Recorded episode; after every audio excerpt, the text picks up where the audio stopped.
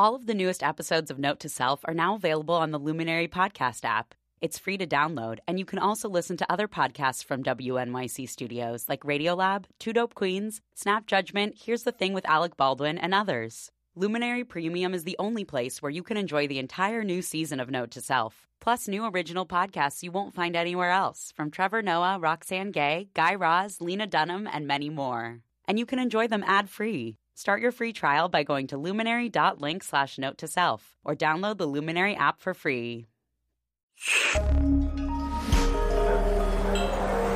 Listener supported. WNYC Studios. Hi, it's Manoush, and this is New Tech City. And that is the sound of my kids opening up presents on the first night of Hanukkah. Wow! The Ninja Legos! And coming soon, the Christmas presents. Mom, yours is over there. Between these two holidays, birthdays, the last day of school, the first day of school, half birthdays, Yom Kippur, Valentine's Day, Flag Day, ah, the list goes on and on. Let's just say it feels like there is a constant procession of battery operated toys made in China walking through our front door. And I worry that the incessant gift giving, in addition to being bad for the planet, makes each event a little less special than it was when I was growing up, back when China was an agrarian society and not a tchotchke one. So it's this time of year that I often think the solution is to scrap Christmas and Hanukkah, declare winter solstice our family holiday, and celebrate with chocolate fondue. Well, easy for me to say. I grew up with no religious affiliation, though we did celebrate the part of Christmas with the tree and the presents. Religion is just not part of my identity.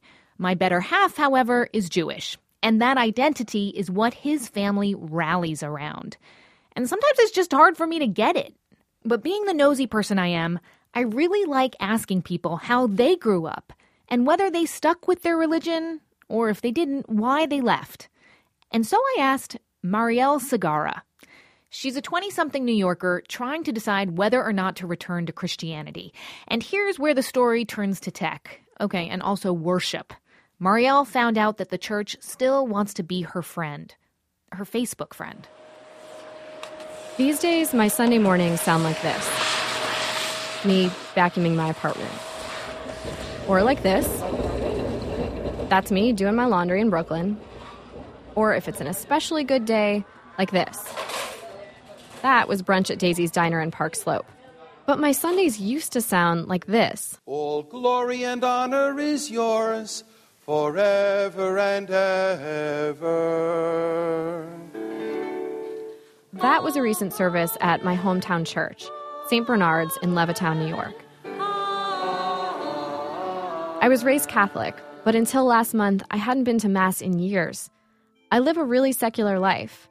That doesn't mean religion isn't a part of it. I'm close with my parents, and they're religious. In fact, my mom goes to church every week. Normally, I attend church at St. Bernard's uh, at the 5:30 Mass on Sunday. If I happen to be in Brooklyn, I go to the 5 o'clock Mass at St. Xavier. They have a, uh, jazz Mass, which I happen to like very much. She also lights candles for me and my friends before big meetings and interviews. And she sometimes sprinkles holy water on my 27 year old brother when he's not looking. He's in med school, and she made sure to rub some on his shirt right before he took his board exams. My mom visited me in Brooklyn recently, and we talked about how things have changed for me. For recording purposes, can you tell me your uh, your name Annette Segarra, and your relation to me? I'm your mother.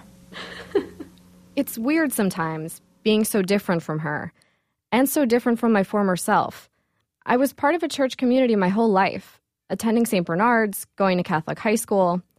When I was 15, I even slept overnight in a field in Germany, along with some classmates and several other million people, just to hear the Pope speak. After I got to college, church didn't make sense to me anymore, and my religious life disappeared. Why do you think I left church? Well, first of all, when you were in high school, you went to school with a very homogenous group of young people. Uh, when you went to college, you were exposed to a much broader uh, group of, uh, of young people from all backgrounds and all religions and, um, and no religion. But my mom knows I didn't just slowly slip away from religion. At a certain point, I rejected it. And I think that there may have been some other personal reasons, things that you went through, that you weren't getting what you needed from the church. You had questions and you weren't able to get the answers that you needed through your own religion. She's right. I had questions and no answers. And I figured many young people in New York were like me in that way, that they probably put aside or maybe even abandoned their beliefs too. And then I stumbled upon this meetup group that was talking about social media, tech, and faith. It turns out there are a lot of young people in New York who are connecting with churches through tech. And the churches are using social media Twitter, Facebook, Instagram, Vine. You've got churches that live tweet Easter and whose members take selfies in the pews. One example is Liberty, a Christian church in Manhattan that launched about three years ago. Liberty has Instagram and Facebook accounts, and it also streams its services online. I showed up to services in person one Sunday last month. I'm standing in Union Square in front of the coffee shop and next to Union Ballroom, where Liberty Church holds its Sunday night services. And I'm about to go in, so we'll see what happens. I go downstairs and come into what's basically a bar. And then I find Jesse Green, co pastor of the Liberty Union Square community. This is crazy. There are so many people here. it, and it looks like a bar. So down here, I guess it is. Weekends, it is. It's like a nightclub on Saturday night. I'm just picturing how different it probably looked last night versus right now. Um, probably extremely different. I know that they have like bottle service at these tables usually. We walk through the lounge area and into another room filled with projector screens, ambient lighting, and hundreds of chairs. After about an hour and a half of singing and preaching, the service ends, and I get to meet some Liberty attendees. I'm David Mealy, and I'm 29. David Mealy lives in the West Village, and he's been going to Liberty for more than two years. Like me, he was raised Catholic. And at some point after he moved to New York, he was looking for a new church, or as he calls it, church shopping. And then his fate, or maybe Facebook would have it, I got a Facebook invite two and a half years ago to just show up for the Union Square launch service. Who invited you? It was the Liberty Church page. I think I was part of the targeted audience on my Facebook page based on my interests. We always joke because they say they spent like three thousand dollars on like Facebook, you know, advertising, whatever. And we're always like, that was the best investment you ever made because it changed my life. I wanted to know more about how Liberty uses social media. So I sat down with Jessie Green at her apartment. She's a pastor, but she's also Liberty's communications manager. We flipped through the church's Instagram account together. So you can see like we have kids in our church.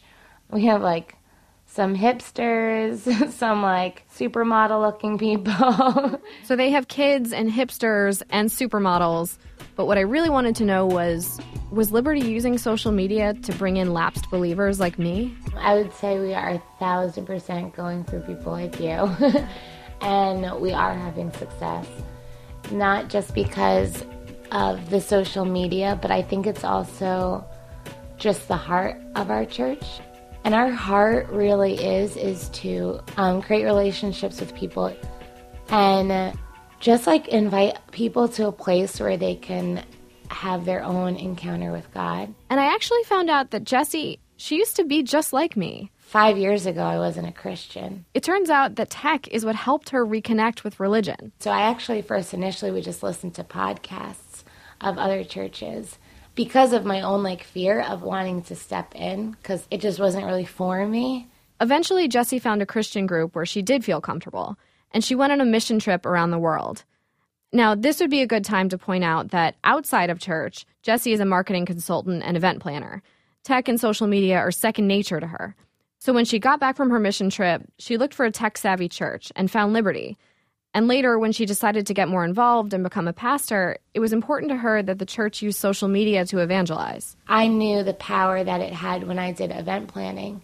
And so my thought was just like, well, if these businesses that are selling a product that someone like doesn't really need are able to utilize this platform and reach so many people, then like we as a church have something that people really, really need.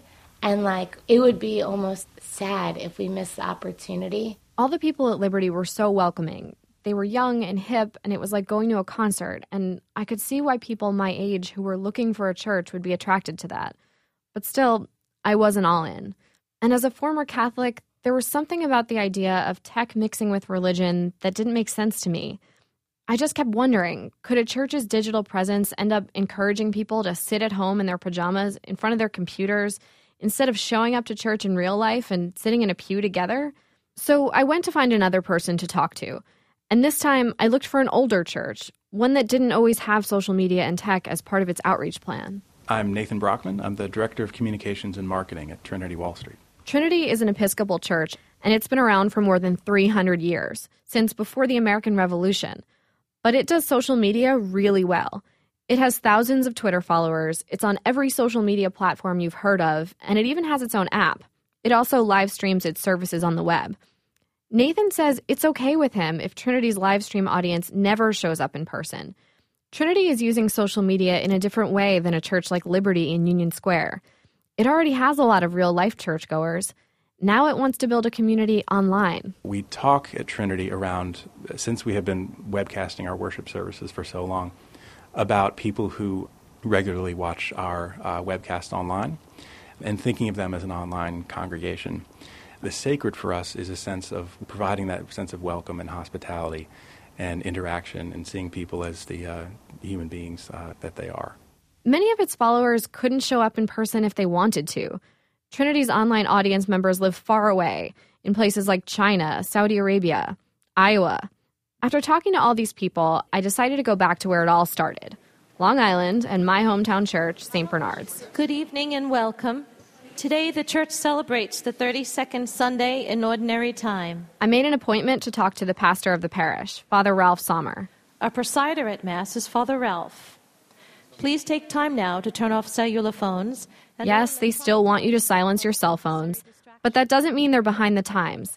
They have a Facebook account. They even have a Twitter account, though they only have 29 followers. But they're trying social media out. And part of the push has to do with Father Ralph. The Facebook account we're using really regularly every every other day or so we have a new photo mostly we're using it for photos yeah. to show people the activities that are going on here yeah. and then people can comment on that he also uses facebook instant messaging to stay in touch with church members especially the young ones who go away to college and like me stop going to church entirely so how i counter that is when kids go away to school um, and if i have them as a facebook friend what i do is i catch them their first week away from home and I just say, How are you doing? And we get this little, whether they're homesick or not, or whether they're excited. And then I do run the little question and say, So have you found a local church?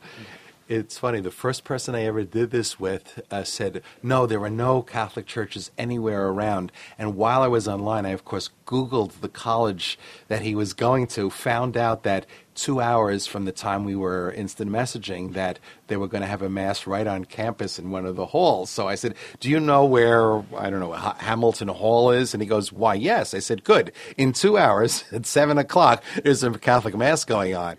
But Father Ralph told me he still prefers to evangelize face to face. For me, using social media is my least favorite way of reaching out to people people say, well, if St. Paul was alive today, wouldn't he be using a Twitter account? Wouldn't he be using Facebook?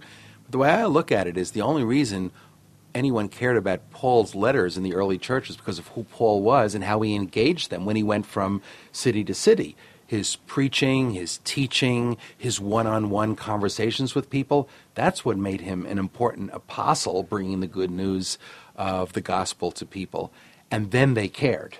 And then his letters lived on. He says it's going to take a lot more than a tweet to bring lapsed believers like me back to Mass. I don't think if someone is having a real struggle with something that happened to them in the church community in the past, that putting up a picture of a pasta dinner is going to say, wow, I really need to be forgiven, or any of the other things that are involved in, in a change of heart. So, could social media be the thing that brings me back to church?